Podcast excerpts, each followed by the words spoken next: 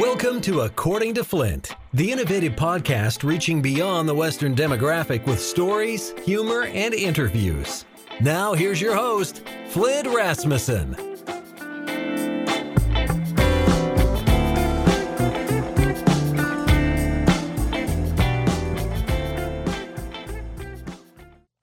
Welcome to what I'm being told is episode 16 of According to Flint, and happy to have an old, a long time, not old friend, a long time friend, 11 time world champion, barrel racer. She's a pro rodeo Hall of Famer. She's Tony's caretaker and Tyler and Austin's mom the one and only, the legendary Charmayne James. It's been too long, Charmayne. Good to see you. It has been a long time. Hey, good thing you did this so we can catch back up again. Uh, that's I actually that's what it feels like sometime doing these that we need we need this to catch up with people cuz we used to we hung out at rodeos. We were friends. You were you were on the downhill side of your career, but by the time you were 30, hell, you'd done everything you ever wanted to do. But we did have fun at rodeos, didn't we? Well, gosh, all your friends on the road and, you know, people just having a good time. You know, some of it was better than other times, but it was I mean, it was a good time. Yeah. Um how old are your boys now? Tell me about your boys. Um, Tyler is 16 and Austin is 13. Oh my gosh. That's uh where did it go? My girls are 22 and almost 20. And it just look and look at us. We still look spectacular and young. Uh, and I think well, you, want to say old. If you think 28's old, I don't know, you know, whatever. but uh is um I know your boys there uh, is baseball their main thing? Your boys. Yes. I know they're athletes, but it's it's mm-hmm. baseball. No, they've really focused on baseball. That's been their thing. That's been their passion. They live, eat, breathe it. So, what was that? Was that Tony? Was that their dad's background? Where what what no. drove them completely to baseball like that? Well, you know, it's funny when Tyler was, um, gosh, when he was five or six, he loved Jeff Gordon, Jeff Gordon, and uh, you know the NASCAR stuff, uh-huh. right? So we raced go karts. He raced go karts for a while, and I was like, yes, because really, my my true passion would be Danica Patrick. I would love to race cars. Well, right? she's my true passion too. Ah, I joke. Yeah, I know. That yeah. was a softball. Yeah, I don't mean yeah. it in that. I don't mean it in your kind of way, but I, anyway, I wanted to be, you know, yeah, I wanted to be what what she was. So when he started racing cars, I was like, or go karts, I'm like, here we go. This is awesome. Well, Tony's like, I, you know, I don't know. This is my deal here. You know, changing spark plugs and got to have the right fuel in them and whatever else. So, but anyway, Tyler, he started playing Little League and he just got obsessed with it. He wanted to go out and just throw every day. And he just, he made that decision at a young age, you know, I just want to play baseball. I don't want to race cars anymore. So I was like, okay, that's fine. You hmm. know, I, it's important to do whatever your passion right. leads you to. And everybody's like, aren't you disappointed he's not roping and rodeo and i'm like no you have to love what you do. And so they he did it and then when austin came along austin's the same way. That's he just wanted when the time he was two three years old all he wanted to do was go on the field. Mm. he wanted me to sit in the stands watch him. Of course i threw a million balls you know mm. just not that i can pitch by any means but i can kind of toss it in there and they can hit it. I mean that's just what they did so we had a great time. It's uh i love baseball I, I I loved playing baseball. I all of it. I have a nephew. My sister's son is a college baseball coach, actually. BYU. Yeah. He's a pitching coach. So yeah, I love nice. baseball. Is uh, uh is rodeo or was rodeo ever I mean, they're obviously they know who their mom is, and and Tony, your husband's been involved in rodeo in a you, you know on the kind of I guess I'd call it corporate side. Is it a part of their life at, at all? Is there an interest there? Are they knowledgeable about it? How much is their involvement in that? Um, well, they they pay attention to what Tony does as far as you know contracts, and they like to listen to conversations that he has, so they know what Tony's done, and and they're both really smart, and and on the on the rodeo side of it, um, you know, they went with me because I didn't, I wanted to raise my kids when I was teaching at the clinics. And so I mm-hmm. took them with me. One day, Tyler's like, mm, Mom, I'm not going anymore. Any more barrel racing clinics. No more barrel horses. No more barrel racers. Was done with that. I'm staying yeah. home with that.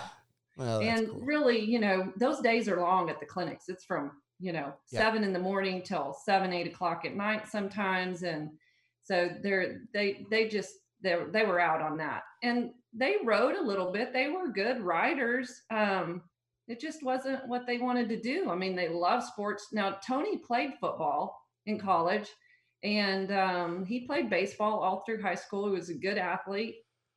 Um, and I will say this from competing, I was meticulous about uh, just fundamentals as far as barrel racing, certain things your horses had to do, you know, skills that a rider had to have. Well, Tony picked up on that pretty fast. So he's got a pretty good eye for, you know, what's what's there. And right. and um, the one thing when the boys were young, I I told him, I'm like, Tony, I teach people and it's so hard to break habits the older they get. I said the boys got to have good fundamentals from the beginning. Just good basic fundamentals from the beginning and and i think that that's what we worked on just making sure that you know there's always difference of opinion of this style that style whatever else but you know you kind of have to work with the individual like you do with the horse you know every horse is different you might yeah. have to do something a little different what's your dog's name what's your that's dog frazier frazier okay yeah just wondering it's not a rooster but it, what is he what is he? He What's is your... a Jack Russell. Oh my God. He is a dog. um, you bring up something good. I think it carries over. I, I've always said in the sport of rodeo, and this isn't discounting the ones that weren't. I always give a little edge to people that were athletes in something else. Um, because I think there's, uh, you know how to train, you know how to win, you know how to focus mentally. I think that comes from getting coached by someone. And so I've always given that little edge. You were a you were a sports girl, weren't you? Like high school. Oh yeah, high? I played basketball. Yeah. I loved basketball, and and where I grew up, uh, basketball was uh, important. Like it was a it was the mm-hmm. big deal. Basketball and football. There, the we the Clayton won so many state championships. Um, coach Waters was a, was a great coach there, and so it was a big deal.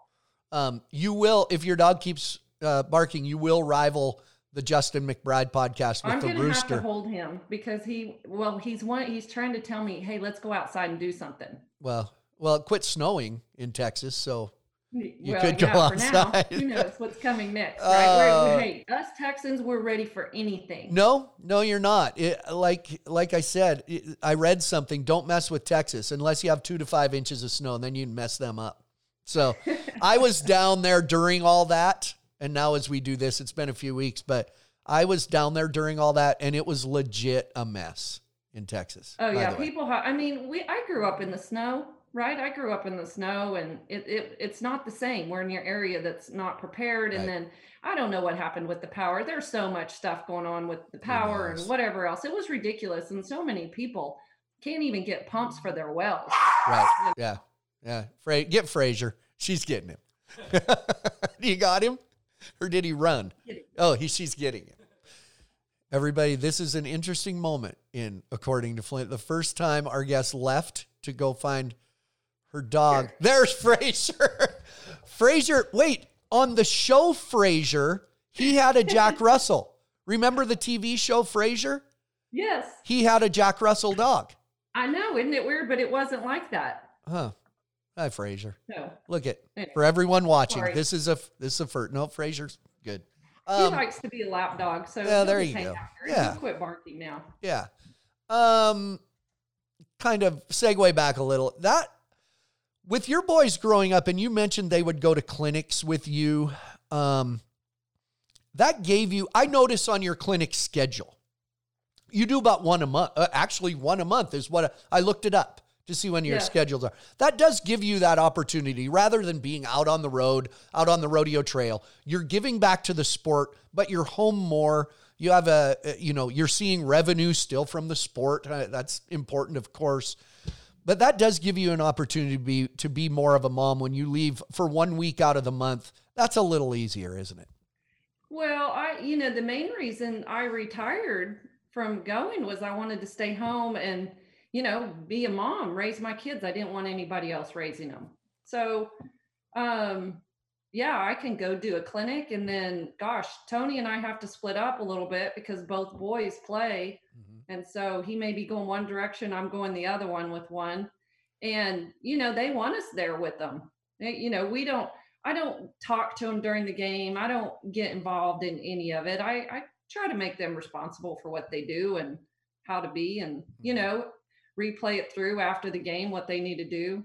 Um, I think my mom and dad let me do that a lot. And so, yeah, what a great, what a great life to be able to go out, teach.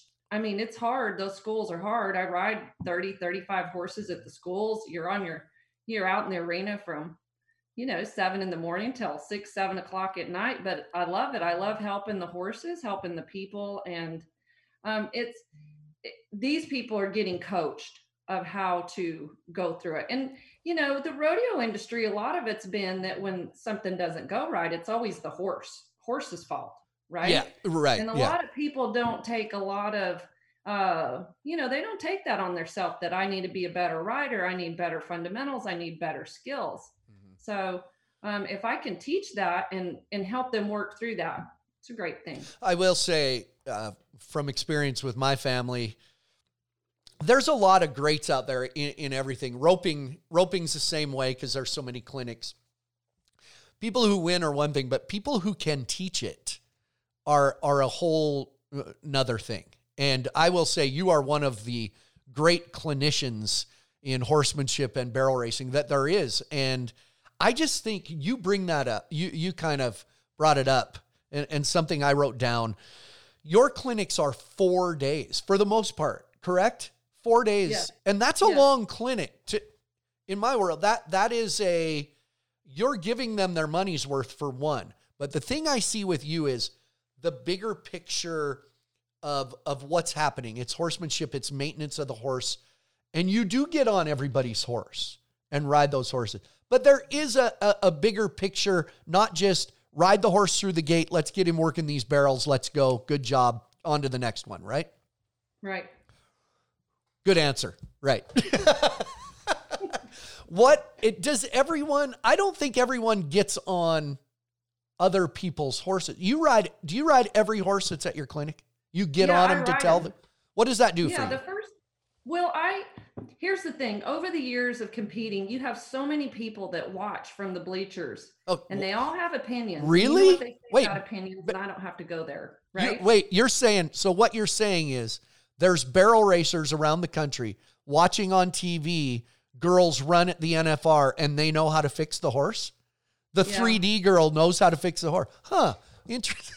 I think in I don't know. I'm sure it's that way really in every sport. Oh yeah, really completely. In rodeo, you yeah, know, completely. the guy who you know goes and wins every once in a while at a pro rodeo, that guy knows more than the guy going down the road, right? Mm-hmm. You know. Yeah um, and it's it's that way a little bit but but the main reason i wanted to get on and ride those horses is because if i'm going to be teaching you and trying to make you do something on that horse i need to know how that horse feels how he rides in your hands how how broke he is and and if i just need to know what the horse is so that i can help the rider ride them. And um you know and and really it's not like everybody's like everybody has a style it's this it's that. I, really i feel like i'm just problem solving you know with the people put myself in their shoes on that horse where they're trying to get what they're trying to do and uh, and and that's really what it's about just knowing the people knowing the horse so you can do a better job of helping them is there and i see i i, I think you learn more about something like you might know, you know, as a teacher or I was a coach, I learned more about football once I started coaching it than I ever did playing it. And I'm sure you've learned more about horsemanship barrel racing now that you teach it uh, yeah. than when you did it. Is there one, is there when you go to in a clinic, uh, even in my job, people think I'm making up a lot of stuff as I go. Oh, that happened. But I know I can predict a lot of things that are going to happen. I can see things coming. In your clinics, you're obviously going to see uh, mistakes or, or things with horses and riders. Is there one, if you had to pick one biggest mistake or issue at a clinic that you see, horse or rider, one thing, what is it? Yeah, there is one thing. And it's why I still, you know, my clinics are still successful because – the norm out there for riders who get too close to the barrels, right, who knock barrels down or the horse is shouldering, they shoulder the barrel, then they come wide off the backside and they stall in the turns and all that other stuff. It comes from this this theory that's out there of pick the shoulder up, move them over. Because when you're when you're going slow around the barrels at a walk, at a trot, at a lope, that horse can side pass real easy, can go up there and you can move them over. And and so that works great going slow. But when you speed it up and go faster, and that's all you've ever learned to do is pick up that inside rein, move them over, side pass, pick up the shoulder, whatever terminology you want to use. All that does is put pressure on the inside rein. And so when you leave that first barrel and that's all you know, gosh, you're there in two seconds and you've just picked up on the inside rein. Well, that horse, does he say side pass or does he say go in? Mm-hmm. They don't really side pass. I mean, some horses can move laterally like that, but they don't always go to the barrel and side pass. Why do we want to do that? And I think the greatest lesson is that Scamper just ran in there square. There was no moving out or in. He was he lasted forever. I mean, that was not that any of that I really knew. That was just a God given, um, you know, the moon and the stars and everything lined up just right. But but people are reaping the benefits of that just God given uh, thing that Scamper and I had. And it's just to ride in there square. You don't have to be bending the nose around, swinging the butt out, kicking them around like that. It's just right in there directly. And so that crossing that hand over to hold them off and then you get you hold them off and then the hand drops down uh, and it puts them on the front end right? So that's the number one thing. And and one of my assistants that worked with me she used to have horses that ducked and she hit barrels and that's what she did. She always held them off picked the shoulder up moved them over. She had horses that uh, ducked and and she hit a lot of barrels. Hmm. so that's the number one thing. I i giggle because i've heard it all. I've heard all of this for with my yeah. girls and and uh, you know my uh, their mom has made them good horse you know if, if, there's a problem you should know how to correct it that's always been her philosophy to the girls don't go in to a situation without knowing how to correct the issue so um, it, yeah, I know when you say move them over, that's called the Montana move over. That's what that's what that's what I call it. Ride into the third barrel and swoop out the Montana move over. Got to do it. Yeah. It gets things hey, get listen, trendy. It's not like you can't do it. You know, you can hold them off the barrels, but you can bet the next time they're going to move in there, move in there, and sometimes it affects them more and more over over the course of time. And anyway, yeah, uh, it's interesting to me because, like I said, and you know that I've I've been, and by the way, I know that days at clinics are long because I have observed a lot. So you were probably I, really like, please. I actually, you, you know, I can honestly tell you that when I and and maybe it was because I was gone a lot, but when my girls would have an, an all day high school rodeo or they'd go to a big barrel racing that was all day or we'd be in Arizona, I enjoyed it. I, I learned, I started to learn what horses would do and watch every run and figure out and evaluate it in my, with myself because I naturally like to teach things. So I really did always enjoy it. So maybe because that's where my kids were, I guess. So well, yeah. If you you got to learn to you know and watch and evaluate, be the observer, you know, of what's yeah. happening. And I, I honestly, a lot of people want to come do private lessons, and I did private lessons. But I'm like, I can't figure out why these people aren't excelling like they should with this information and the time spent with them. Um, but I think that at the schools, people are watching uh-huh. and it's not always that it, be, that it begins uh, just good horsemanship of how to guide your horse, your angles, your position, all that begins. Oh wow, and they see it, right?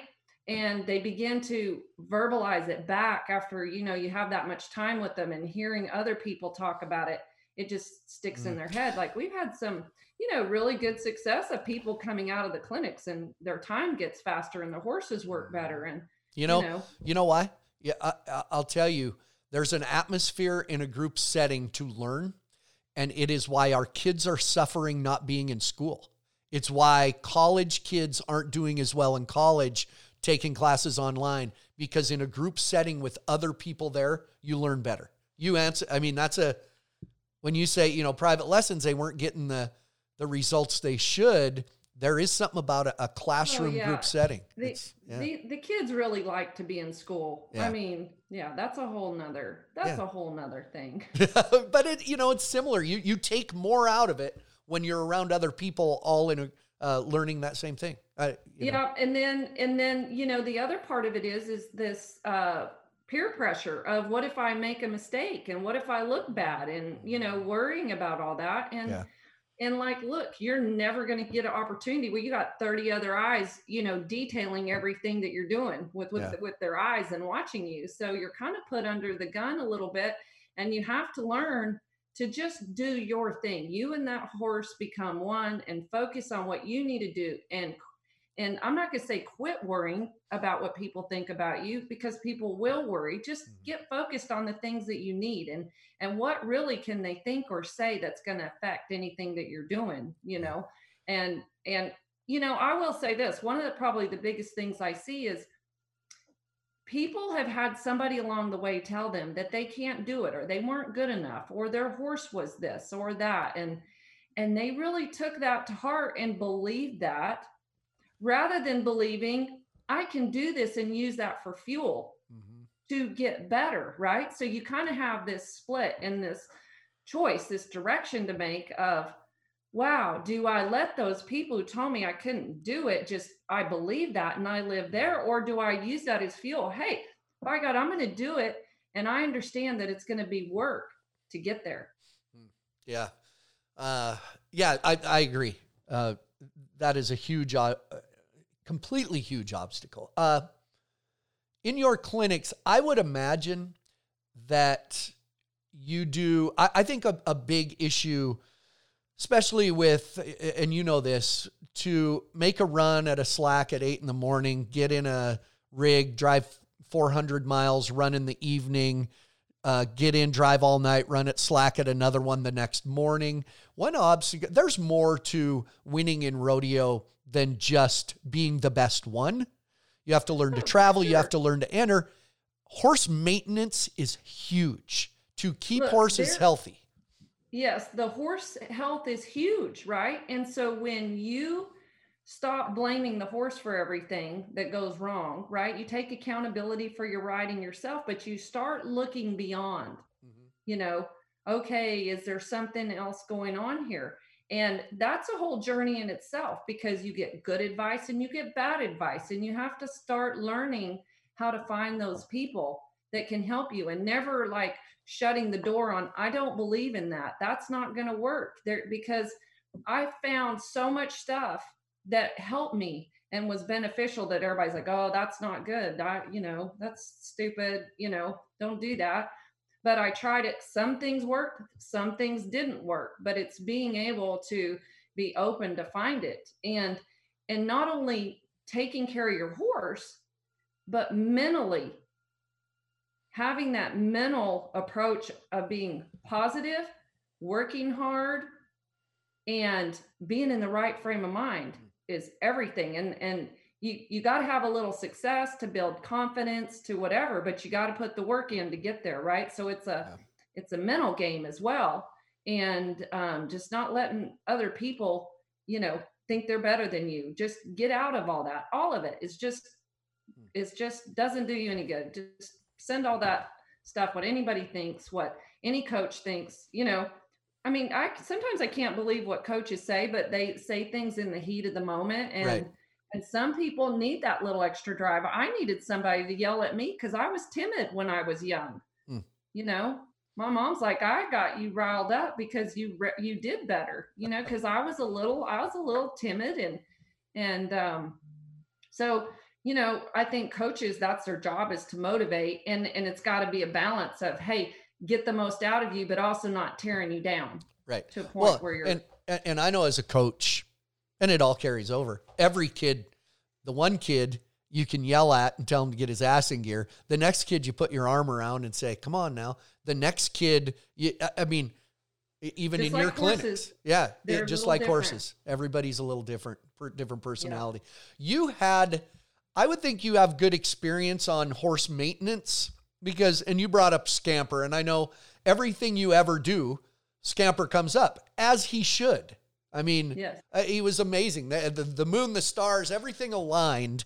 But he wasn't even supposed to last, was he? Did he had bad hocks? He had no, no, he had great hocks. Great hocks. Listen to this. Okay. So before I even turned pro, mm-hmm. the, the one of the vets told me he had ringbone. He'll never last. Get another horse. Oh, that was nice of him. That was a good. And it's kind of like, oh. Oh. So then I, I mean, this is like a 12 year old kid. I'm already learning about DMSO and, you know, making your own mixes and paints like uh, they do on the racehorses, right? Yeah, so yeah. yeah, I guess I I tell people I went to the school of rodeo, University of Hard Knocks, and it's true because at, at my school I was like in chemistry, right? That's like how do I mix this stuff? so, but his hocks were good. He had so, good hocks. He he had really good hocks, mm-hmm. and the and the vet, um, he actually he got kicked in a hock and we had to turn him out for six months and he had a chip there and they're like okay he has a 50-50 chance of coming back and this was before i turned pro and he was turned out on the mesa there at clayton and it was a really hard winter. There was a lot of snow blizzards. Mm. he was in a lot of snow but it, ultimately that's probably what helped heal that thing up.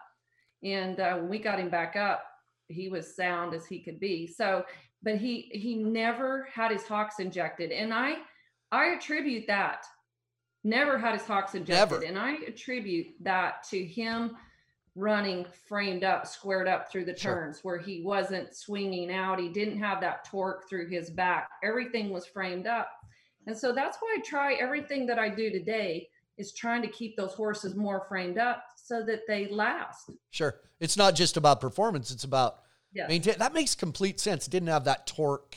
Uh, yeah, staying in and position. They're breaking over yeah. more forward sure. than over o- over this know, way. edges yeah. and, and and so that always made a lot of sense. But anyway. Yeah. Um, was he?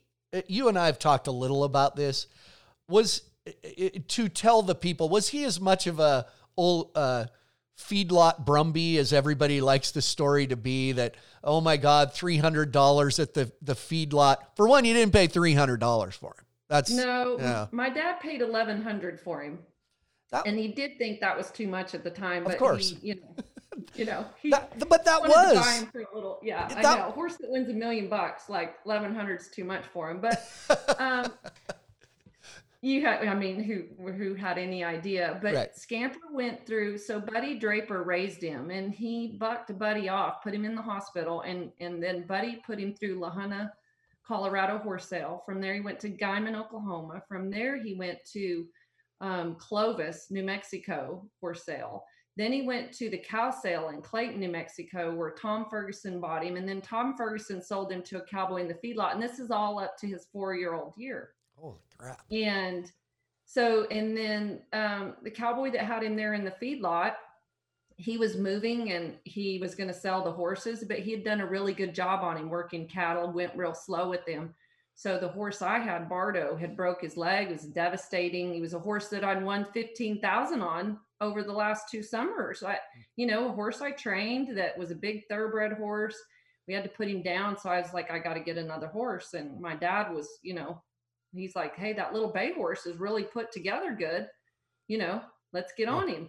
And my dad said, Now look, he'll buck. You're gonna have to you're gonna have to um, be careful when you get on him. You gotta walk him. That's and, there's uh, another dog in the mix right there. there yeah, the... that's Clyde. And Clyde only barks when he sees squirrels or deer. Okay, all right. Anyway, uh, um. So anyway, uh, uh, let's see, where was that? So um, your, your dad found the bay horse in the feedlot. He's put together well.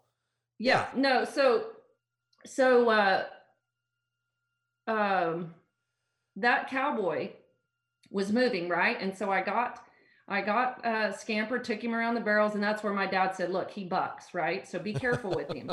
so the first thing I did, I took him out back um, behind the barn where my mom and dad couldn't see me, and I started loping him and he started bucking, crow hopping a little bit, and I just laughed, thought it was funny.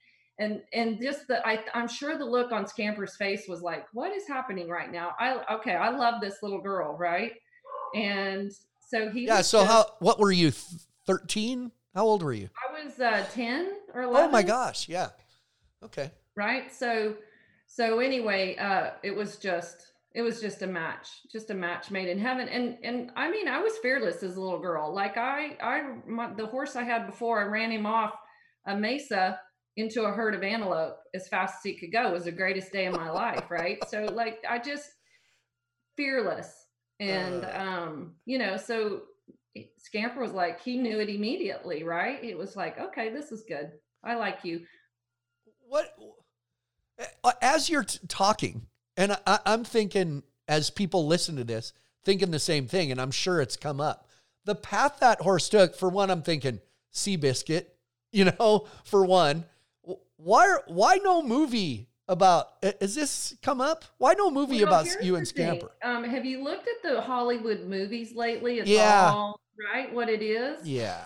Right? Yeah. So I don't know. But New Line Cinema did buy my life story rights and they sent a writer to my house and she lived with us for a couple weeks and she wrote a story that was really not that much about scamper. It was more about they made up a story about me and a friendship with this bull rider because i was young and he kind of took me under his wing and i mean it wasn't a love story. It was just the strangest thing. And of course we all wonder like why why did they do it this way? Yeah. More than right? people more than people know. of, yeah they do it more than of scamper he is the greatest horse on the planet. He was Iron Horse. Like, like, so we are, you know, we're still always looking for the opportunity to get the movie made about him because he's the greatest horse that ever lived. Ever. Yeah, ever. They got to do that. There was times I have heard that there was times in making the movie about Lane Frost that Tuff and Cody went to the producers and said, "Why don't you just make some movie about some bull rider? Because none of this is very accurate."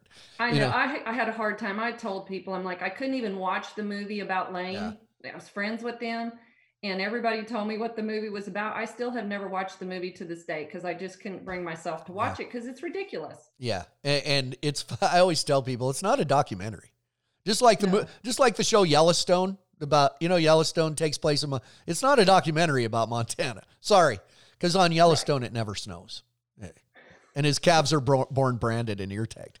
So and I, so yeah. Right. Well, I don't know. I just it's it's a shame it can't happen because Hollywood needs to Hollywoodize. Well, th- but here's the deal. Part of the reason they couldn't get funding is they said it was too apple pie. You know, it was, it was, you know, yeah. it was just uh, too. There was no anything major happened, right? Yeah. I mean, hey, what's wrong with just you know, from the beginning, everybody that said that Scamper was never going to make it, and, you know, me starting out and just, you know, not doing well and finally getting to where, hey, Scamper and I can do it and being made fun of and just getting that drive and mm-hmm. making mm. it all happen, right? What What's wrong with that wrong story with that? nowadays? Give people drive. Yeah. You know? I agree. I agree completely. Um, and maybe you should have, you know, maybe you should have dated more bull riders. That was the answer. You screwed it up, never- Charmayne. Come on, man. Yeah, I don't know. what um uh, you were, you know, in the famous and I guess this didn't uh, didn't register until recently. In the famous run where you caught his bridle on the gate going into the arena at the NFR and you won the go round with no bridle on his head, it was around his neck. You were like 15 years old at at that run. Am I right? You were like, um, you were young. Yeah, 85. Yeah, I was 15. Were you just too young and dumb to panic? I mean, no big um, deal. Um, well, I knew what happened in the and and really I think that when things like this happen, your brain has to already be like you can't be in panic mode. Mm-hmm. You know, I think I had already been enough wrecks as kids, you know, with runaways and whatever else, right? So it's not really like panic mode, all the first thing that I thought of was just act like nothing's wrong. Just keep keep it keep the bit, keep a little tension and act like nothing's wrong. And and so anyway, everything was fine and then go running out of the arena and they start closing the gate. You're like, open the gate, I can't get stopped, right? Yeah. But then it was instantly I got to jump off before we hit the concrete because that will be bad. Yeah. I mean, even at 15, yeah, you're not that dumb. You realize you get on the concrete right. on your, you know, horse running, right. it's going to be bad. And for people who don't know it, Thomas and Mack, the dirt, the ramp, you're below ground level and it's uphill and it's dirt all the way, but then you hit a parking lot. Basically. Well, so the the way it was set up, you had a that ramp, that mm-hmm. dirt ramp that went up, and then there was a war, dirt warm up arena oh, right, behind right. it, and then from there, it was all concrete, clear to the strip. Yeah. Okay. Yeah. And so um, the thing about it is, is uh, now they have it blocked off, but at the time, that ramp going up obviously helped, and and Scamper was a little skittish around people, but my uncle was at the top and and I had the reins around his neck and I was yelling at him, whoa, whoa, whoa, you know. And I he had slowed up by the time he got to the top. But my uncle grabbed the reins and kind of skidded with him a little bit, hmm. kind of, you know, tried to kind of stop him. And that normally would have freaked him out and he just stopped. Huh. And I, I always tell people, hey, you better believe you got a guardian angel riding alongside there because yeah. seriously there was something divine that happened you know that yeah. that day. And and then they came back and they're like hey you won the go around i was like no no no no. Like you know you just don't realize the scope of what just happened yeah.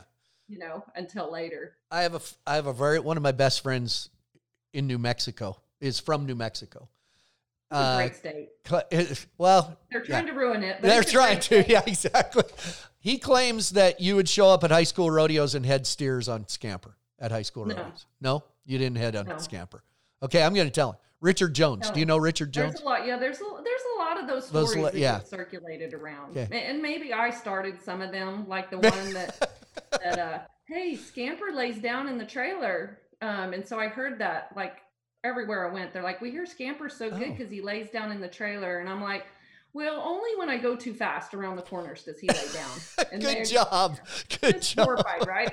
So I had a little fun uh, along the oh, way. Oh, yeah. I'm going to tell my friend Richard that you did not head on Scamper. Do you know Richard Jones? Do you know my friend Richard? No, I, you no, might. I don't, but I I tried to break away a little britches and I went to one. They didn't pay any money, so I didn't go back anymore because I had to pay. My dad wanted me to pay my way going down the road, so I didn't go to any more of them. Uh, hey, it, you know, I I bring up you were 15 years old at the time all that happened. Nowadays, I don't I don't know that people think about it that much. Now you can't. Uh, the WPRA, you have to be 18. Uh, yeah, uh, that, I know. The, what do you think of that? What's your opinion I, on? I think they. Well, here's here's what I know. Um, if if uh, someone weighs 70 pounds, I think there is a little bit of an unfair advantage with somebody who weighs a lot less because I don't know the exact breakdown of it, but possibly that uh, half a second is 50 pounds, right? Uh, Lisa, I think it's Lisa Lockhart said 10 pounds is it could be a tenth. I think yeah, it was Lisa so said that. Yeah. That would be the same thing, right? Yeah, right. Um, so I think we're probably on the same page there. So yeah, if somebody's in there weighs 70 pounds, it's it is a it is a little bit unfair. Now I don't think that's why they did it. They did that right. you had to be 18 because of uh insurance laws. And yeah. um when I was 14, I know I weighed 100 120 pounds. You know, I I was everybody's like, "You were so little." I'm like, "No, I really wasn't that little." Like, I don't know where, you know. I never know. I've never known in my life what a girl weighs. So, because I never say. Well, hey, you, you train that brain and they never get you in trouble. That's right. I don't know. I just was wondering if you, you know, when that when that rule went through, a lot of people very much disagreed with it. A lot of people liked it. Um, I don't know. You know, there was you.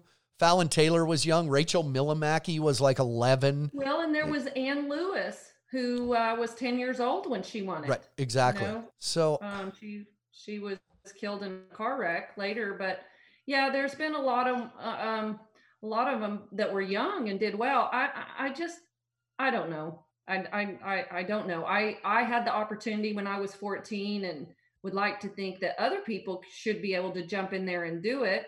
Um, insurance reasons, okay, I guess. Um, you got to do what you got to do but also it's it's possible you know in horse racing because of the gambling and so on and so forth they're you know they got the weight. Yeah. They all weigh the same. Yeah. I don't know. I'm like you you and i are good at i don't know. I do the same thing. I don't know whatever. Uh, yeah, no, yeah, I don't ever get stuck in a box of yeah, I know. this or that. I can I can kind of see both sides and yeah, you know, I I know. Um, you cloned Scamper. Yes. Take heat from that. What was the feedback on that? Oh yeah, there was a lot of heat for that. You know, I I can remember reading a few blogs and I really don't get on social media too much. I try to kind of stay away from too much stuff because really people they they're just looking to attack somebody for the most part, you know. I don't really I don't really need that. And so or want to see it or read it or hear what they're attacking someone else for, right? Right. Um but yeah, there were things like, oh yeah, they're if they do that, they're going to create another Osama bin Laden, and oh, oh, they'll they'll never be another scamper, and I don't know what you're doing, like just all this stuff. And I mean, I can see all that if you don't know me.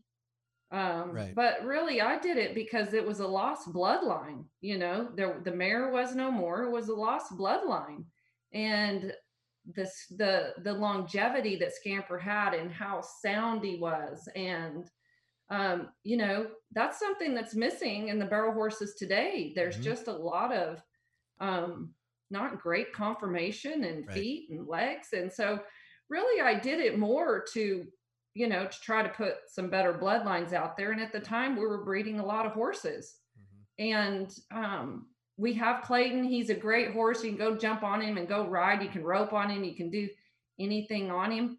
But, you know, my life shifted gears with my kids. And, you know, I just, I didn't really get into the breeding business as big. I, I, I was focused on my kids, focused on the school, and I had to make a, a decision somewhere. What do I do? And so I haven't promoted breeding them. I used to sell a lot of horses. I would buy horses that were blowed up and sell them and that's a tedious thing. You fall in love with those horses and sell them, and somebody can't ride them, and then they terrorize them again. I just like I'm. I just don't yeah. want to do it. I love them too much.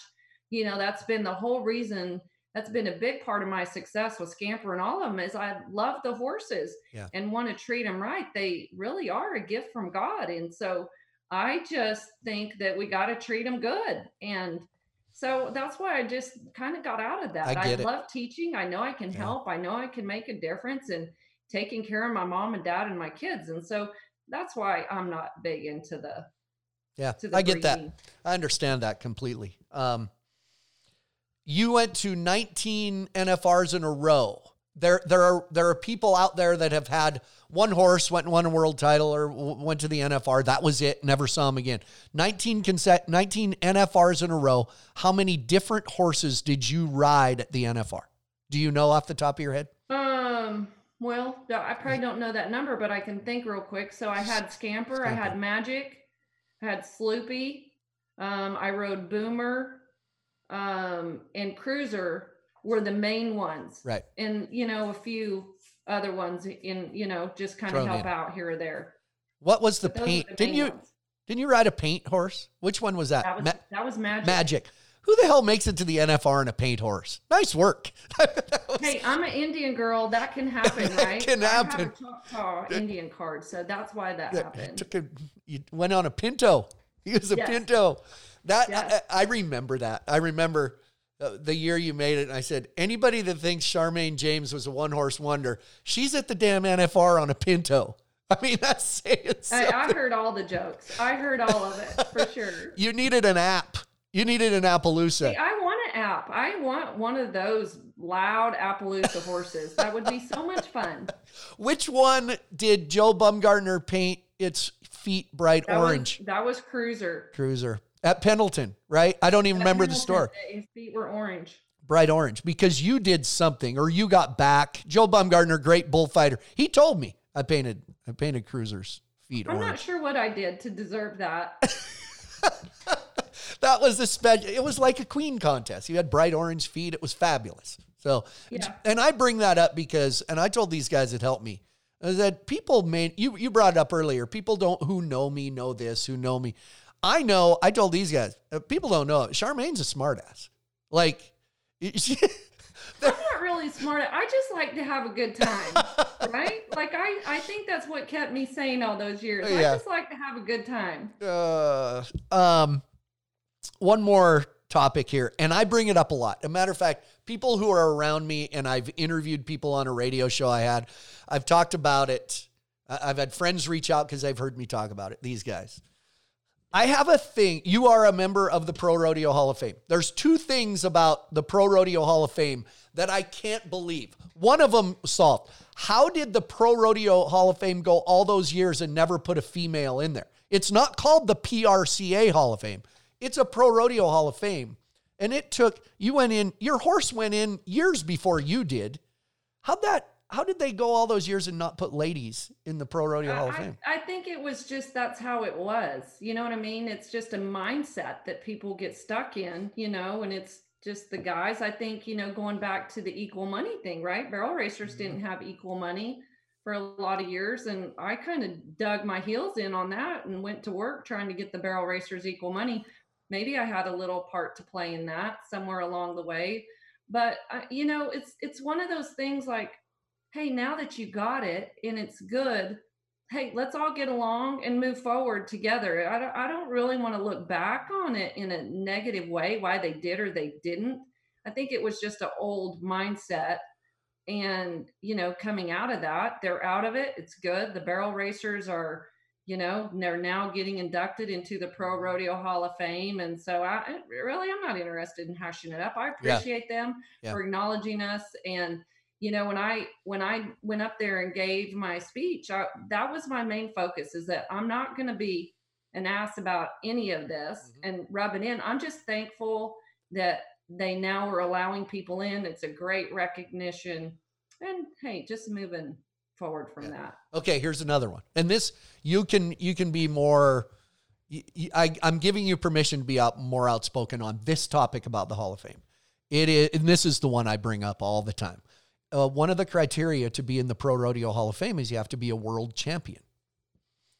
I, there are people. I, uh, I'm not saying nobody's des- certain people aren't deserving to be in the Hall of Fame. I think there's people that do deserve to be in a Hall of Fame, in the Hall of Fame that don't win a world championship. And I always, I always, the you know the one I always bring up is uh, what if Lisa Lockhart goes through her career? You were thinking the same. same. I'm like, yes.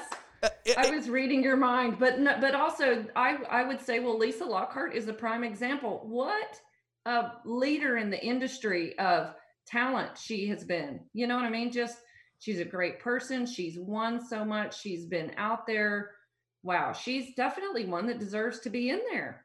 But with the criteria of uh, instantly, she's not. She, you know, um, well, I, it's just like anything, Flint. We can talk about that here on this podcast until somebody gets ready to go and and do something about it, right? Yeah, and yeah. just say, "Hey, what do we got to do to change this?" Um, yeah. Um, right. That's I, all it is. It's like all the stuff that gets pushed into our schools nobody's even watching what happens right and we yeah. sit around and we talk about it somebody's got to start doing something about all this uh, instead of just talking about it maybe it's me maybe it's me charmayne i can name i i did uh, one of my first episodes was dan mortensen on this podcast he was actually here and his i brought it up to him and he said are you telling me rod hay isn't a hall of famer he made it to the nfr 20 times as a saddle bronc rider um, Rod Lyman, one of the gr- best bulldoggers yeah. of our time. They should be in there. They yeah. should be in there. Yes, well, I agree. Thank. See, we do agree on on something. Yes. Um, I would like you to know that 16 episodes in, I was on the verge probably of somebody noticing this. You're our first girl. You're our first female guest on this Aww, podcast. Yay. I know. So, uh, and you should know, and, and I don't want to keep you all day, and I appreciate your time, and we don't see each other enough.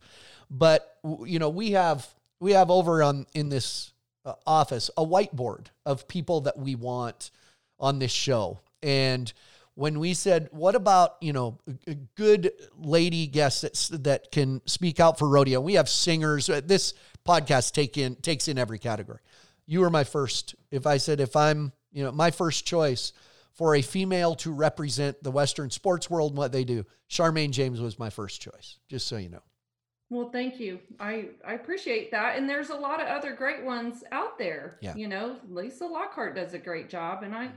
you know, appreciate you reaching out there, you know, and having me on and go yeah. through all this stuff. I mean, at the end of the day, just hey, we're just promoting this Western lifestyle. My gosh, the rodeo people and the and the Western industry, these people are great people. If we don't, if we do not pass it on to someone, whether it's our my girls, by the way, are on the rodeo team at Montana State University. They'd rope every day if they could. They have some great barrel horses.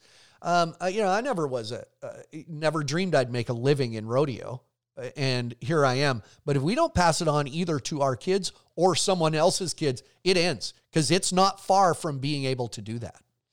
I agree. I yeah. agree. Um, all right, listen, I haven't seen your boys probably since they were tiny. Uh, tell him hello. Wish him luck on baseball. Uh, Tony, that old guy you live with, I haven't seen him forever. And through the years, I watched you. We kind of are the same age. When I was 15 years old, I watched Charmayne James on TV. And later, and even now, what means the most to me is that I consider you a very good friend, and I've always appreciated your friendship. We've had a ball, and I appreciate it, Charmayne. I agree. Yeah, good friends, and it's great to catch up. Hey, we just air it out right here. That's right. That's right. You're the best, Charmayne. Thank you. Yeah, you're Charmayne. the best. Charmayne Thank James, you. everybody.